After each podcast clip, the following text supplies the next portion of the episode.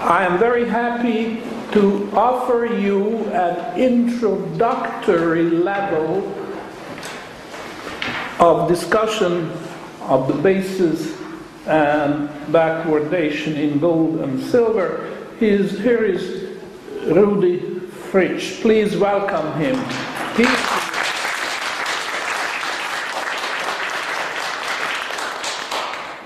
Well, I'd like to introduce myself in a couple of words. Rudy Fritsch. Uh, I'm also Hungarian descent, and I left Hungary in 56 along, not along with the professor, but at the same time. There's a bit of a bio in my handout if you're interested. I don't want to spend too much time on this. As far as putting the expert first, this is okay. It's People okay. say, wow, there's a lot of depth here. Let's dig down there and find it. So I want to start digging. I was going to start by asking, are there any traders in the house? Well, I'm going to ask, are there any non-traders in the house? So there are people who may not understand all these terms, and that's fine. Um, basis, contango, backwardation, these are technical terms as they pertain to the futures markets, but there is a connection there. Everything is, is connected, and there's important ramifications to the real world reality, economic realities. So, in order to understand basis, contango, and backwardation, we have to understand the futures markets, what they do and where they come from. So, we're going to go back in history a little bit before there were futures markets and look at why they started. They are emergent phenomena. These markets arose out of a need in the marketplace. And they started in the grains market, farmers' markets. And the need was very simple. You all understand farming is a pretty risky business. You, you take your chance, you plant your seed, you plow the fields, and then you kind of hope that the rains come at the right time, the right amount of rain, and so on, to bring your crop in. And the locusts don't come and eat all your stuff. And another risk is the market risk. When your crop is in, what will you pay? What will you get paid for this? So are you going to make money or lose money? And if the prices are high in October, November, the farmer is going to make excess profits or more profits. But if they're low, he's going to lose. Now, the excess profits are nice, but losing is deadly. They might lose the farm, they might go bankrupt. So they want to minimize their market risk. And they did. Historically, there's a thing called forward sales, where a farmer would, in June or whenever uh, planting time comes up, sell his crop for delivery in October, November, December. There was no crop. There, was no, there were no grains. There was only a potential, a hope, an expectation, an estimate. Yes, I think I'm going to grow a thousand bushels or whatever, so I'm going to try to sell it now. It's a promise to deliver then. Now, the other side of this, the buyer of grains is maybe a big flour mill, uh, General Foods, who makes cereals, animal fodder, whatever, big companies. They need grains, and of course, their purpose is to buy grain at, at a good price, a lower price. The farmer wants a higher price. So, in the price area, they're sort of competing, but in the fact that they want to reduce their risks, they're on the same page. Mm-hmm. The, the buyer of the grain doesn't want to take risks. They have a budget, they have enough some capital to invest in this grain. They don't want to end up paying more and being in financial problems. Of course, if they end up paying less, that would be fine. They're also willing to give up this excess profit in order to get rid of risk. So they go out and they agree to buy from the farmer early. Now, think about it. There are thousands of farmers and hundreds or maybe thousands of buyers. Every farmer has to find a buyer for his grain, and every mill has to find a supplier. So they're kind of looking for each other. And then they negotiate, every contract individually. And then they sign the contracts, and either lawyers involved, cost money, cost time. And there's a risk. What if the farmer doesn't meet his quota? Well, somebody's going to be shortchanged. Or what if the, the buyer goes bankrupt? The farmer's got a problem. So they may have to insure their contracts. So there's a lot of stuff in there. This is almost like barter. You have to find the right person on the opposite side to take your stuff. There was a need to standardize this. And this is where the futures or commodity exchanges first came about. They decided to standardize the contracts, standardize the dates, and take, take on this whole thing so that every farmer would not have to deal with a thousand buyers, just with one buyer. They could sell their grain through the services of the grain exchange. The other side, all the buyers of it could buy it from the same grain exchange. So it made this transaction a lot easier. Standardized contracts, pre-written, no need for lawyers, uh, and the risk is dissipated. The, the commodity house, the exchange takes on the risk, and if one farmer defaults or if one buyer defaults, the house covers this. It's not a problem. Of course, there's too many oh, different story.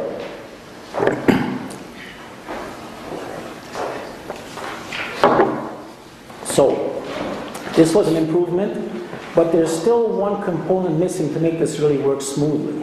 For example, if it's early in the spring and all the farmers are busy selling the contracts, selling the contracts, prices start to go down. A lot of selling, not balanced by buying. And contrary-wise, maybe later on in the year, there are a lot of buyers, not enough sellers, so the prices could go up. There's a lot of volatility and a mismatch. You understand every contract for grain or for whatever commodity, for every buyer, there's a seller, and it's one-on-one. And the commodity house does not own contracts. It's, it strictly transacts. There must be outside of the commodity house a buyer and a seller for every contract. So every farmer who sells a contract or whoever there must be one who buys that contract, takes the other side of the trade. So this opening is where the speculators come in. Now, speculator today is kind of a dirty word. Oh, speculators, they cause problems. Well, originally, no, they did not cause problems. They brought liquidity to the market, and their approach, they're not a buyer or a seller per se. They're not going to deliver wheat or take delivery of wheat. They're only looking at making a profit. And how do they make a profit? By looking at the market, studying the price trends. Uh, you know, the Chinese people are richer today and they're eating more pigs, so there's be more corn sales, so prices should go up. And they take on the risk. They buy these contracts when they think the prices are too low, they sell when they think they're too high.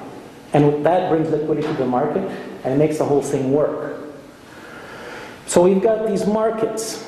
Now, if you look at the contracts, first of all, like I said, one on one for every contract, there's a short and a long, or a seller and a buyer.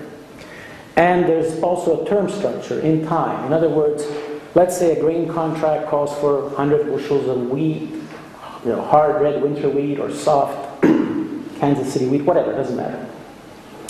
And for delivery in July or September or October, different months. So there's a time structure of these contracts.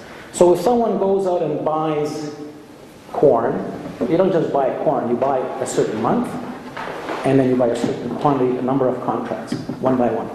And in order to buy it or to sell it, you make a small deposit called a margin, which is a good faith deposit. And of course, the margin is set by the house to cover their risk. And if they see volatility and problems, the margin might go up but it's typically, typically pretty small.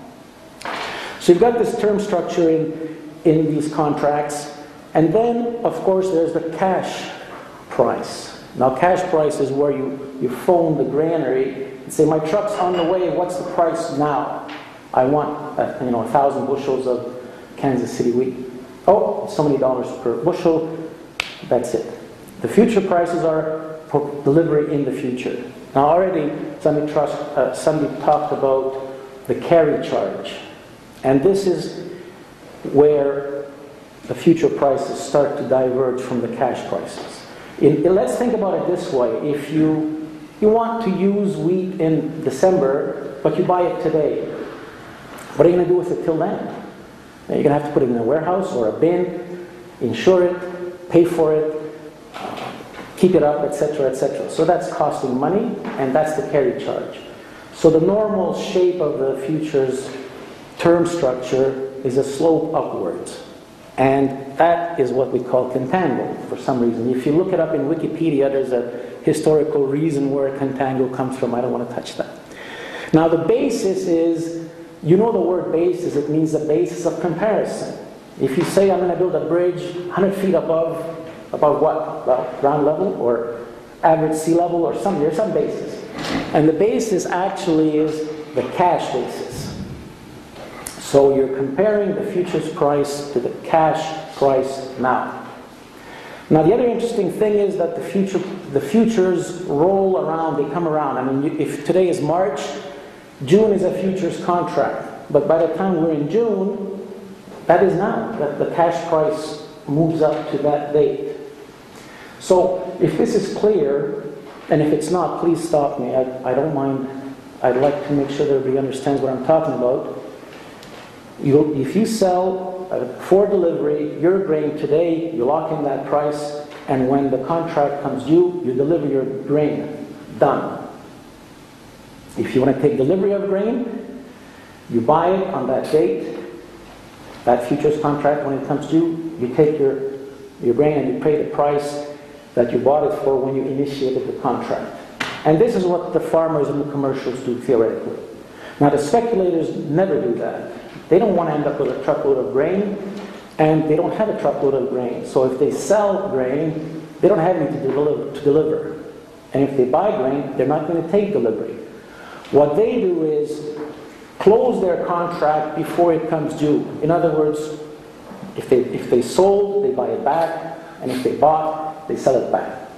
And then the cash that they make or lose is the difference from when they locked it in to the current price, which is uh, the current futures price. Is that okay? Everybody follow that? All right. So, the need for speculative money. Um, now, the structure of the markets is interesting, and I've got a few uh, charts in there that show cash versus futures. Uh, I just took some closing prices uh, from the internet, and if you want to take a peek at that, you see there's a tendency for an upward slope, and you look at the cash price, and you look at the, uh, the the futures price, and every month or every several months there's a futures contract.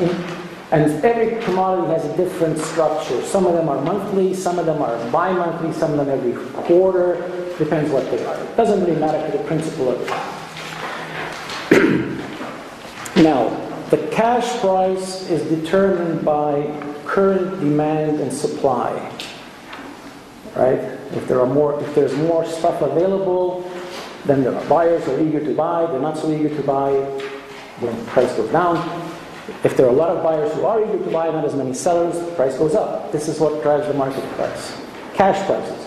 Future prices are another thing, they, they depend on expectations and whatnot. Never mind that right now. The main point is if there is a contango, which is the normal state, the normal contango is the carry charge.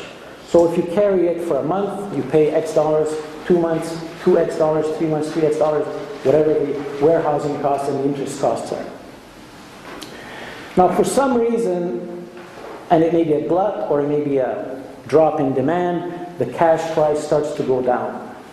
Well, unless the future prices follow, there's a change. The basis changes. The, the comparison of the cash price to the future price, you subtract one from the other, it gets bigger and bigger. And at some point, it's kind of like you can buy crude oil for $50 a barrel and store it for three months for a dollar a barrel and then sell it for $55 a barrel. Oh. Risk-free profit, arbitrage. That's the word we use to describe. These are not speculators who would do the arbitrage. They're looking, speculators looking for large profits for a risk. Arbitrageur is looking for modest profits, but no risk. So they go out and buy oil, and this happened not too long ago, as I'm sure most of you know. Rent a super tanker to store it in for three months, deliver it into the futures contract. So you buy the cash at 50, you sell at 55, and you pay two bucks for storage, three dollars per barrel, clear profit, risk-free unless the super tanker sinks in a hurricane. and the, the fact that it's risk-free is because you own the commodity the buyer, the arbitrager has it, there it is, price is locked in, and when the time comes, delivers it. He's not open to any changes or swings in the market. Is that clear? Yes, sure? Yeah. Okay. So, if the contango gets too big, arbitrage starts to pick up steam and it, it, becomes more and more profitable. If there's a huge contango or the futures are really, really expensive, it's incredibly profitable, and many people do it. Shell did it. Uh, people, anybody who's got a few million bucks, either money or good credit can do it. And they just hire somebody to store the stuff, they don't store it in their backyard, and they make their money.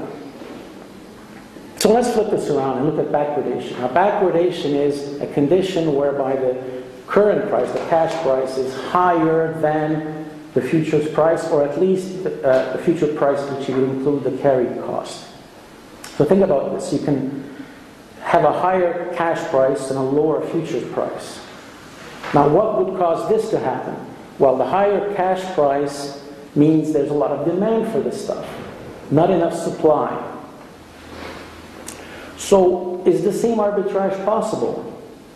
Well, there's a, a, lack of something, you can't buy it. You need to sell it, the cash product.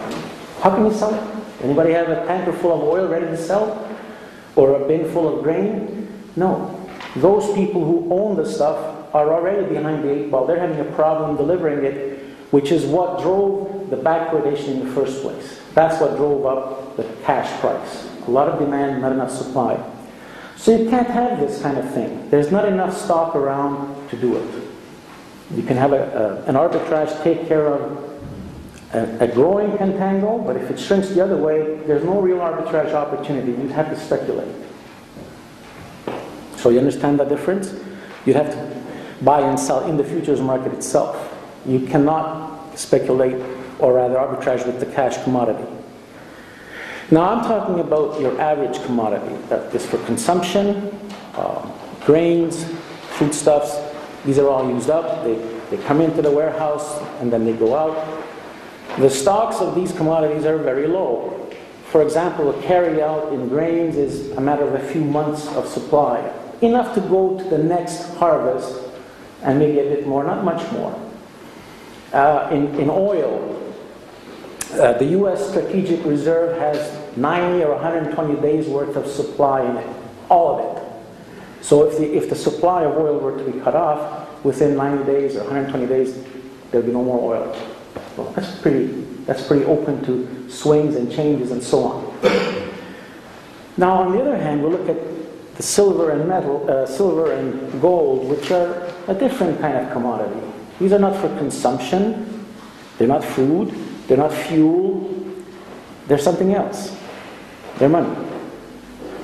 And the thing is that versus copper, for example, which is another metal, which has about 30 days of stock versus uh, mine supply and total supply. In other words, if you cut off all the supply of copper today, within 30 days there will be no more copper around. Maybe a little bit more in China. But we're talking a matter of days. In gold and silver, and I happen to know the numbers for gold, there are 80 years worth of supply available above ground. 80 years versus 30 days. Now think about this. How could there be a shortage in gold, or similarly in silver? Uh, somebody was kind enough to give me some numbers for silver as well, but the principle is the same. There's tremendous, tremendous amounts of this stuff around. And so anybody could do the backwardation arbitrage. In other words, sell the cash, buy the future, lock in the profit. Is that okay? Everybody understand that? Yep. If the cash price today is higher than the future price today, Today you pick up two phones, one in this hand, one in the other, buy this, sell that, same time, almost simultaneously as possible, lock in your profit, send out your gold, and in 30 days, 90 days, it comes back to you. Maybe. Maybe. And of course, that's the key. That's the very key. The ramification of this stock to flow ratio means there cannot really be a backwardation caused by a shortage. There is no shortage. There's 80 years worth of stuff lying around either on people's necks or in their hip pockets or a little hole in the backyard or in a central banker's vault. So when and if there is a shortage, it's not, uh, or a backwardation, it's not driven by physical shortage. It's driven by psychological shortage. Will I sell my gold and hope to get it back? Do I have the confidence or the faith in the system? And the answer is in the numbers. If there is a backwardation, significant backwardation, and it's not being arbitraged out, it's because people no longer believe that the arbitrage will work. That is, they're afraid of the risk.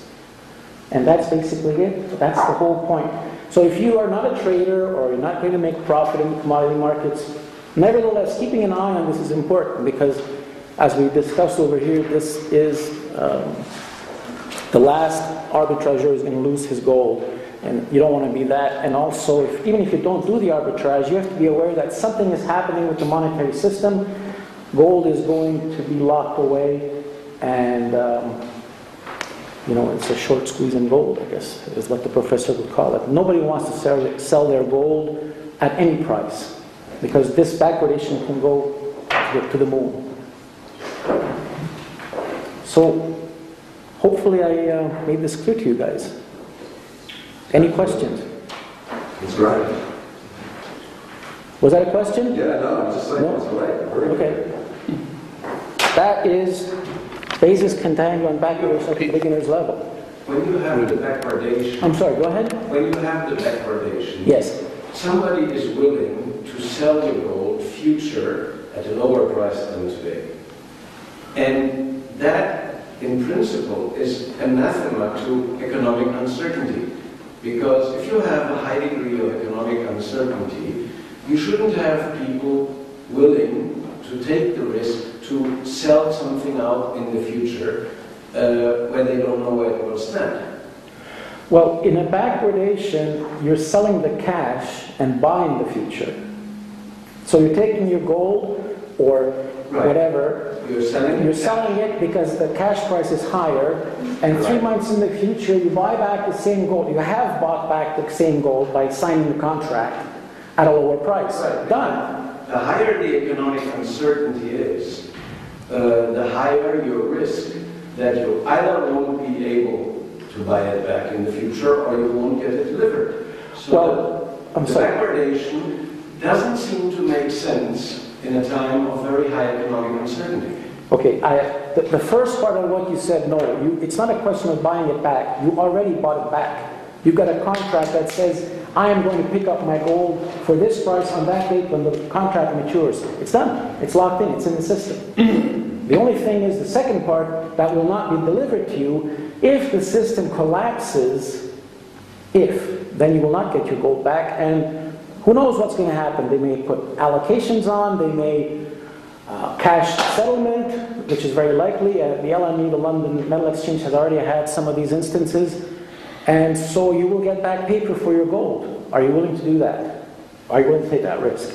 That's why. And of course, the more uncertain the economic situation, the more iffy this becomes. And that is an indication of the backward, that is the cause of the backwardation, I should say. There is a backwardation because people don't believe they get their gold back and they don't do this trade. But there's two parties to the trade. So somebody is also selling the future at a lower price. Mm-hmm. Rudy, I'd like to answer, add something here. Sure, by all means, please. This is a very interesting situation. As you see, as we move into economic uncertainty, why is somebody selling their gold anyway? That's what you're asking. And it, it may appear to defy logic, but it doesn't when you understand where the logic is coming from. The gold they're selling is not their own. If I were selling my gold, I would be taking the risk.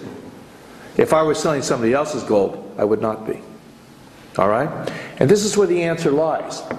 For the, for the past dec- few decades, um, the gold market has been a very interesting place.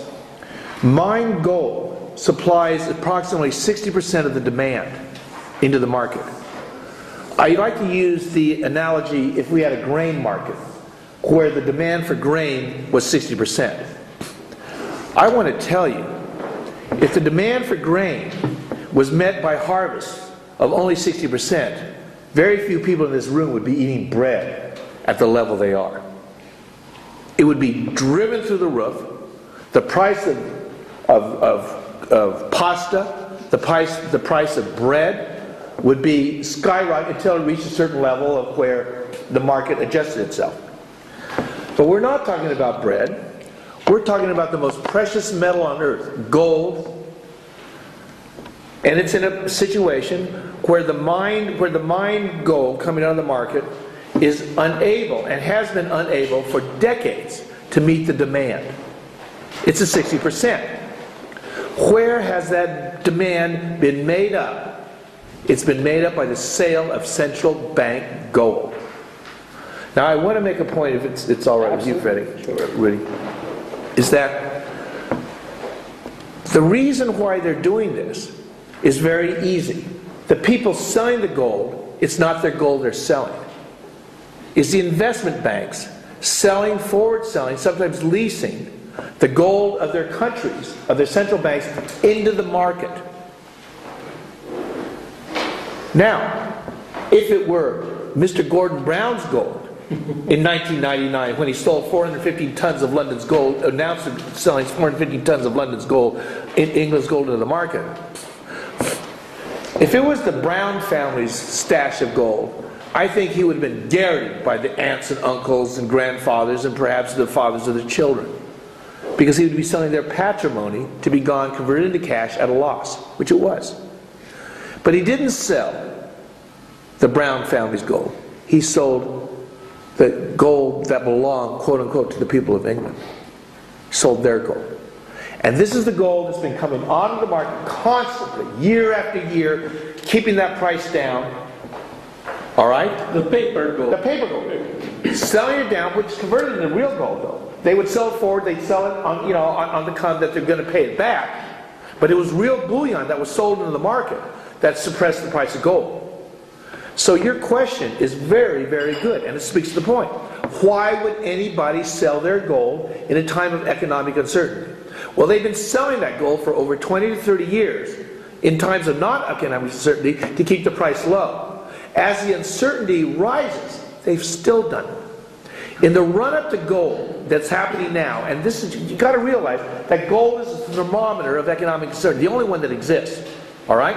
In the rise of gold, when gold made its move from 680 or 640 up to 1,000 a year and a half ago, when it made its move, its quick move, and I think we all remember that in this room, all right? It made its move from that low point, it started speeding up. Um, I think another way of putting this is that backwardation is a bribe for suckers. Uh, it's true. It- it- it ta- Let me make one point. Yeah, At the moment, we're discussing it very academically, which is not bad at all, but shouldn't we consider to get a proof on this discussion here, we need to distinguish between commercial backwardation. So that arbitrage to happen, the degradation must reach a certain level. And what we have seen from the excellent study uh, before, that it was never commercial, just to deliver physical coal into commerce would cost you more than the 0.4, much more than the 2.4. If a situation arises that the degradation becomes reasonable commercial, let's say 10, 20%, then it's the, the proof of concept, let's say, if not someone really having gold, shipping it into it, making the profit, and making sure, because these guys will have the power to get the common gold also out of which is a bottleneck process, but everyone can do it, also we should do that. And at the moment, we see backwardation, but in my opinion, we don't see commercial backwardation in the gold as arbitrage really could, on a commercial level, set in. Okay, I'd like to answer that. Uh, I put a little chart here showing the price and the time. And these are, for example, monthly or bi-monthly, whatever, various contracts coming in to effect. Everybody can see that? Now, this is your cash price right here, your spot price. Okay? And of course, if it's X dollars, you could draw a straight line across, that's the cash price. And you look at the first, the nearby futures there's a little difference in here between the spot price and the first month or the nearby. This is the basis. Okay? And uh, the cash basis. Now you can look at this one and say, well, this is the second second basis, and so on. Now if this slope is equal to the carry charge, you really don't have a, you have a standard contango and there's no incentive to do any trading whatsoever. If this starts to rise a little bit steeper like this, let's say, from the cash, the contango is going out, it's getting bigger. Now it's bidding for storage. In other words, it might make sense to do buy the cash, sell the future, because this is what it costs to carry, and this is profit. Right? From the straightforward arbitrage. Now, if you go the other way, and theoretically or technically, if your future price structure is lower than the carry charge, you are at the beginning of backwardation. And th- this is already a profit. You think about it. That's the warehouse profit. You make the profit the warehouse that I would make by keeping it. And of course, really, if it gets down here, then this profit is a lot bigger, and now it's profitable even according, or or versus, or basis of the cash price. And yeah, I mean, uh, that's true. There has to be enough backwardation to justify the trade, and questions, and that's where all the technicalities come in, uh, the bid versus the offer, and which bid and which offer, and so on. I'll leave that to the experts. I, I just want to look at the ramifications on the global picture.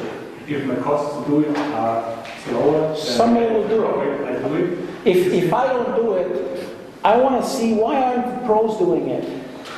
Why aren't they doing this? Take, take Why they? Switzerland, really, very practical. Take the Switzerland gold and try to do this, uh, this exchange. If I get 20% on the gold price even now, it makes sense. I think Nathan's going to do that. 4%, He's going to do the advanced class. It it will not, it will simply not happen, most likely, is it? It costs about How different transport. I'll, I'll, I'll leave that for everyone get off the track. He's going to talk. Okay, we have another Yeah, person. I uh, I have a real problem with making decisions without having real, honest to goodness, uh, you- good information. Like for instance, who could tell me how much gold is stored in Fort Knox? Maybe it's completely empty. On the other hand, when, Thumbs up. when these two trade centers collapsed, uh, you know, it just accidentally you read in the newspaper that there were enormous amounts of gold bricks stored in the sub-basement somewhere, which belongs to somebody, and there's a lot of things that I personally don't know, and to make a decision based on no knowledge is very precarious. Well, you're, I think what you are looking for is you're, all these factors, this stratification. I mean, there's a root here, there's branches and branches and twigs and twigs. No end to it. But this basis subsumes all these little bitty pieces and factors, and it shows up in the grand total of this basis. Because if it was gold was lost or found or whatever, whatever shows up in the prices. Technically, this by itself is enough to trade on. Do you agree with that?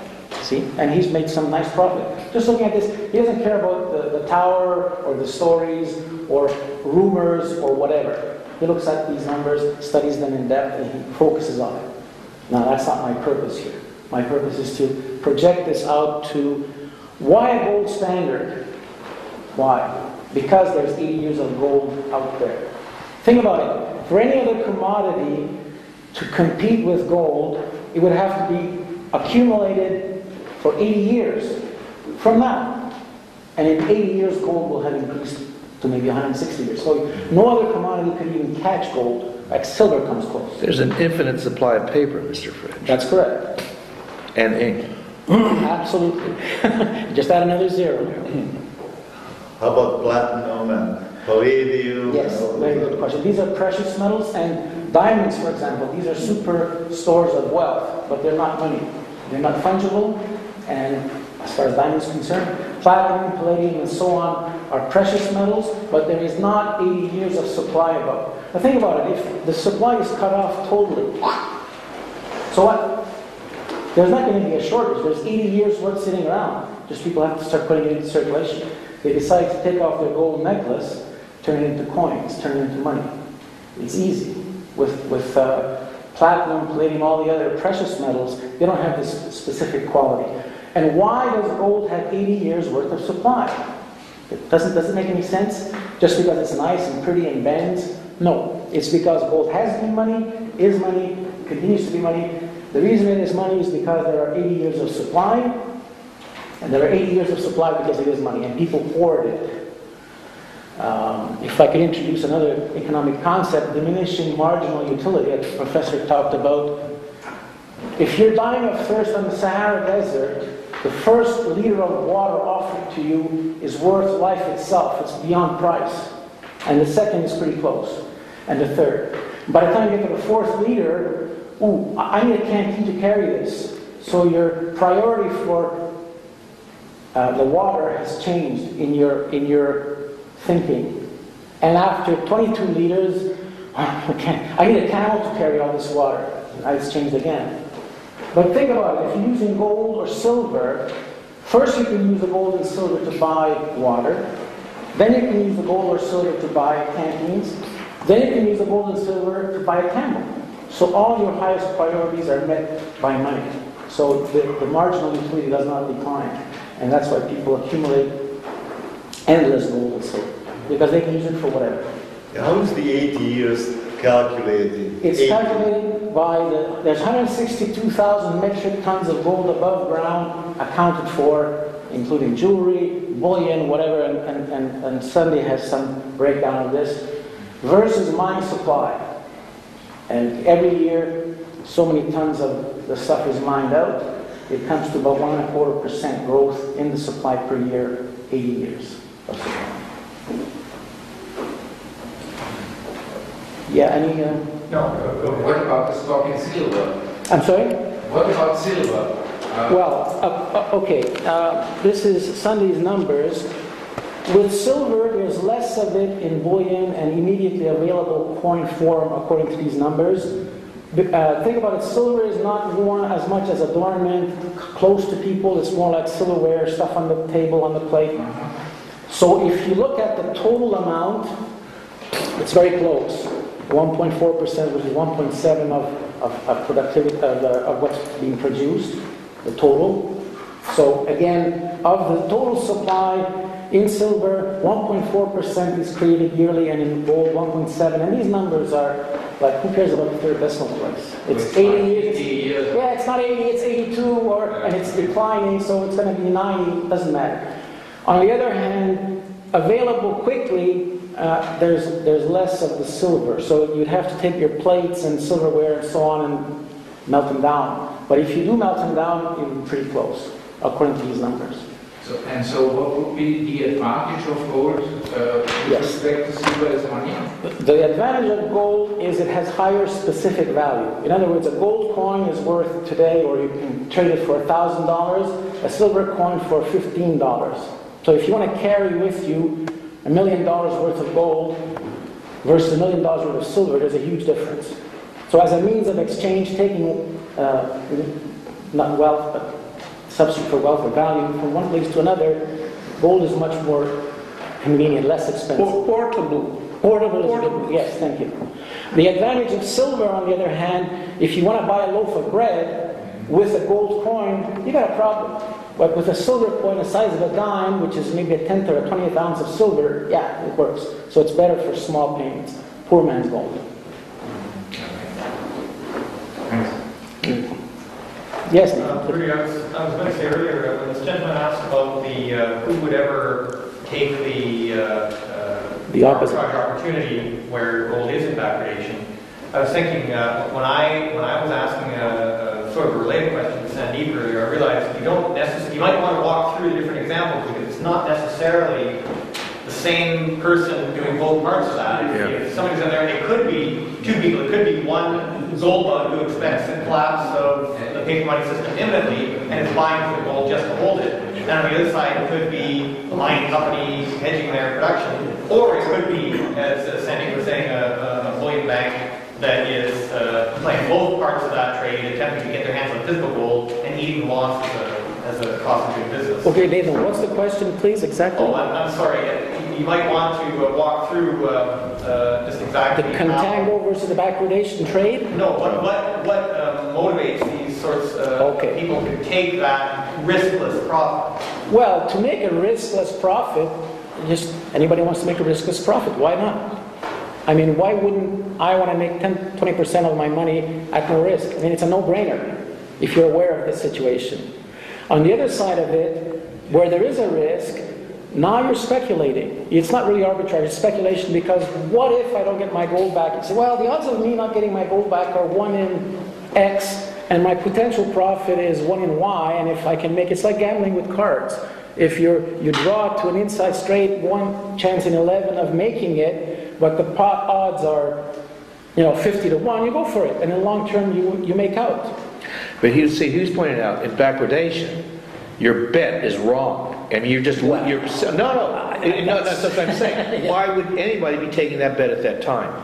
They don't know they're wrong, obviously. That's what drives it. They think that they're going to get their gold back. Or maybe it's something else. I mean, this is beyond my scope, really. I don't know why. Would you do it? Well, I just feel that the logic would say that backwardation should be larger in times of economic stability than in times of economic risk. Okay, well, I disagree with that because if there's economic stability, the odds are people will take the arbitrage. They say, yeah, I'm going to sell my gold, I'll get it back because why shouldn't I? There's no storm clouds on the horizon. You don't want to hang on to your Right, and, and I that mean? reduces the backwardation. Absolutely. But Absolutely. But- So the what goes. Sandy showed, I mean, in December, we had times of high economic uncertainty. Well, that's why the backwardation came up. Right, and that is what, in my view, doesn't make sense. I think Well- so I'm trying to figure out what stands behind it.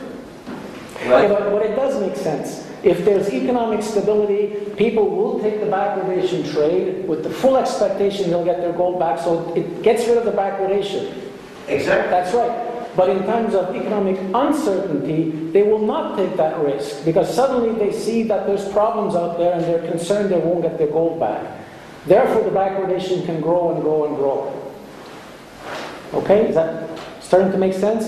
Yeah, but you're looking at it from the party that would sell the gold to the... Absolutely, you have back. to. But, well, as I said before, there is a counterparty. Yes. And I'd like to know who is the counterparty and what is his motivation for the trade. To buy the gold He's at a selling gold future at a time when there is a high chance that the price is higher. And how is he covering I, himself? I understand what you're saying. What he's looking at the opposite side of the risk. He says, I think.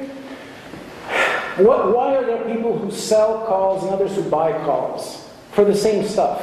Some people think or believe, and they trade according to their beliefs, that they're going to make money this way. Other people believe they're going to make money that way. The guy on the other side of the trade, "Ah, I'm going to get my gold back, or I'm not worried about that. So he does the trade.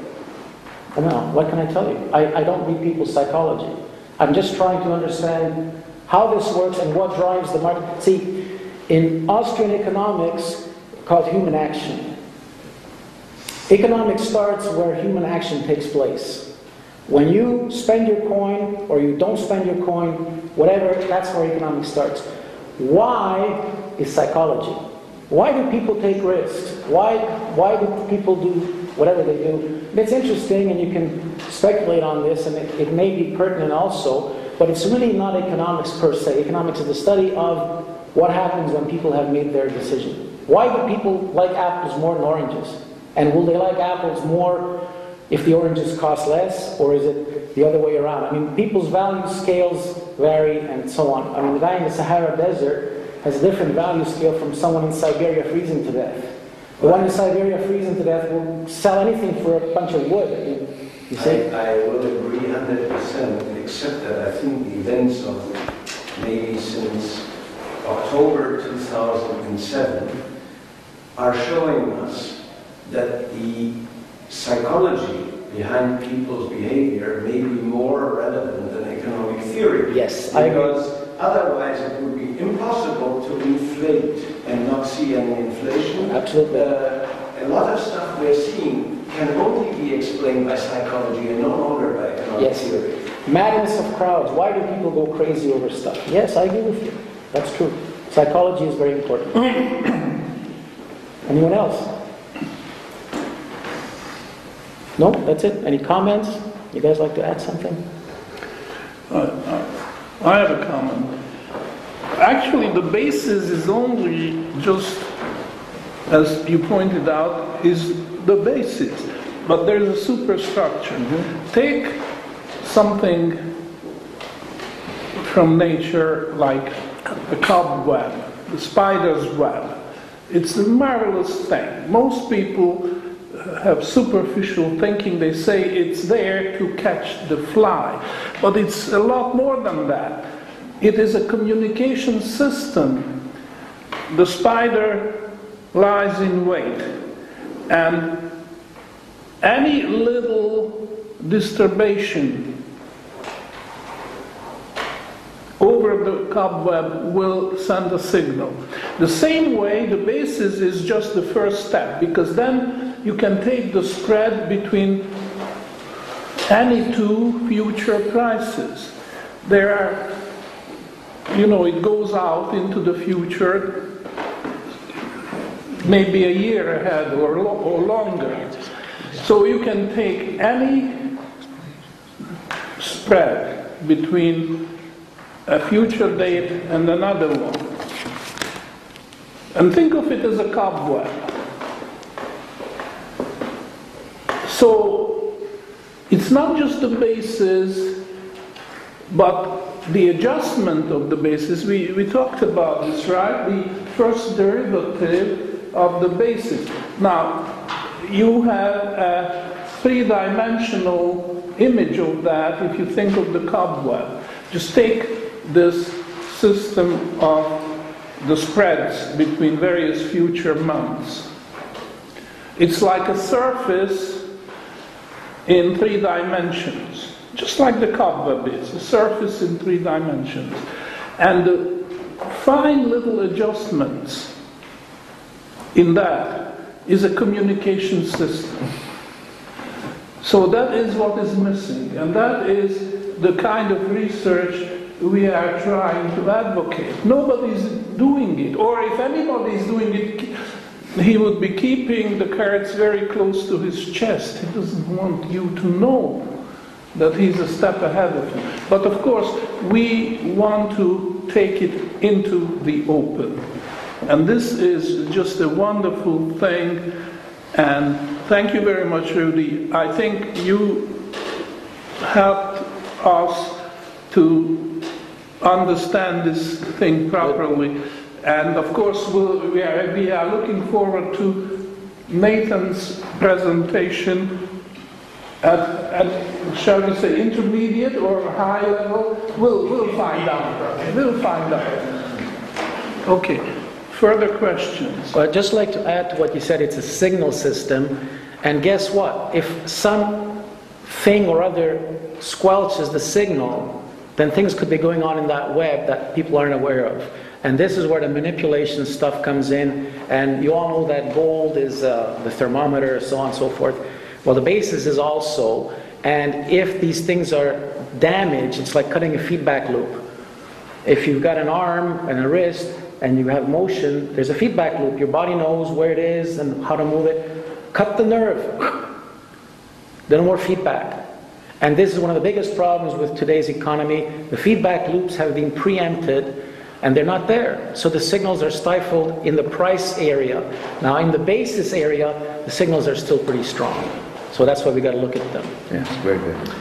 Uh, actually, I'd like you to know that Sandeep is also a mathematician. He actually cut his teeth in mathematics. He wrote a thesis on minimal surfaces, which is very interesting and very relevant because if you think of these spreads between various future prices, and in one corner is the basis being the most important because it's nearby, the others are more distant then it's a very, very useful point of view.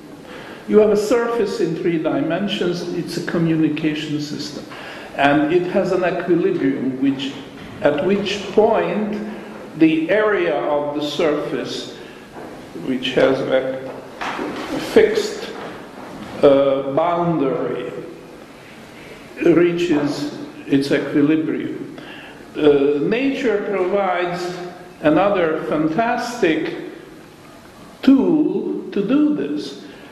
Take a soapy solution and make up a contour of a wire and submerge that contour into that soapy solution. Pull it out, you will have a, a soapy film on based on that particular contour. And that's fantastic because this will be a minimal surface in the sense that of the infinitely many surfaces which you can have based on that contour. This one, most more often than not, it's a unique surface, has minimal area. Nature has this as a gift. Now, if you want to do it on paper or even on high-speed computers, this means solving a partial differential equation of higher order, which is an extremely complicated thing. But look, nature does it in a second.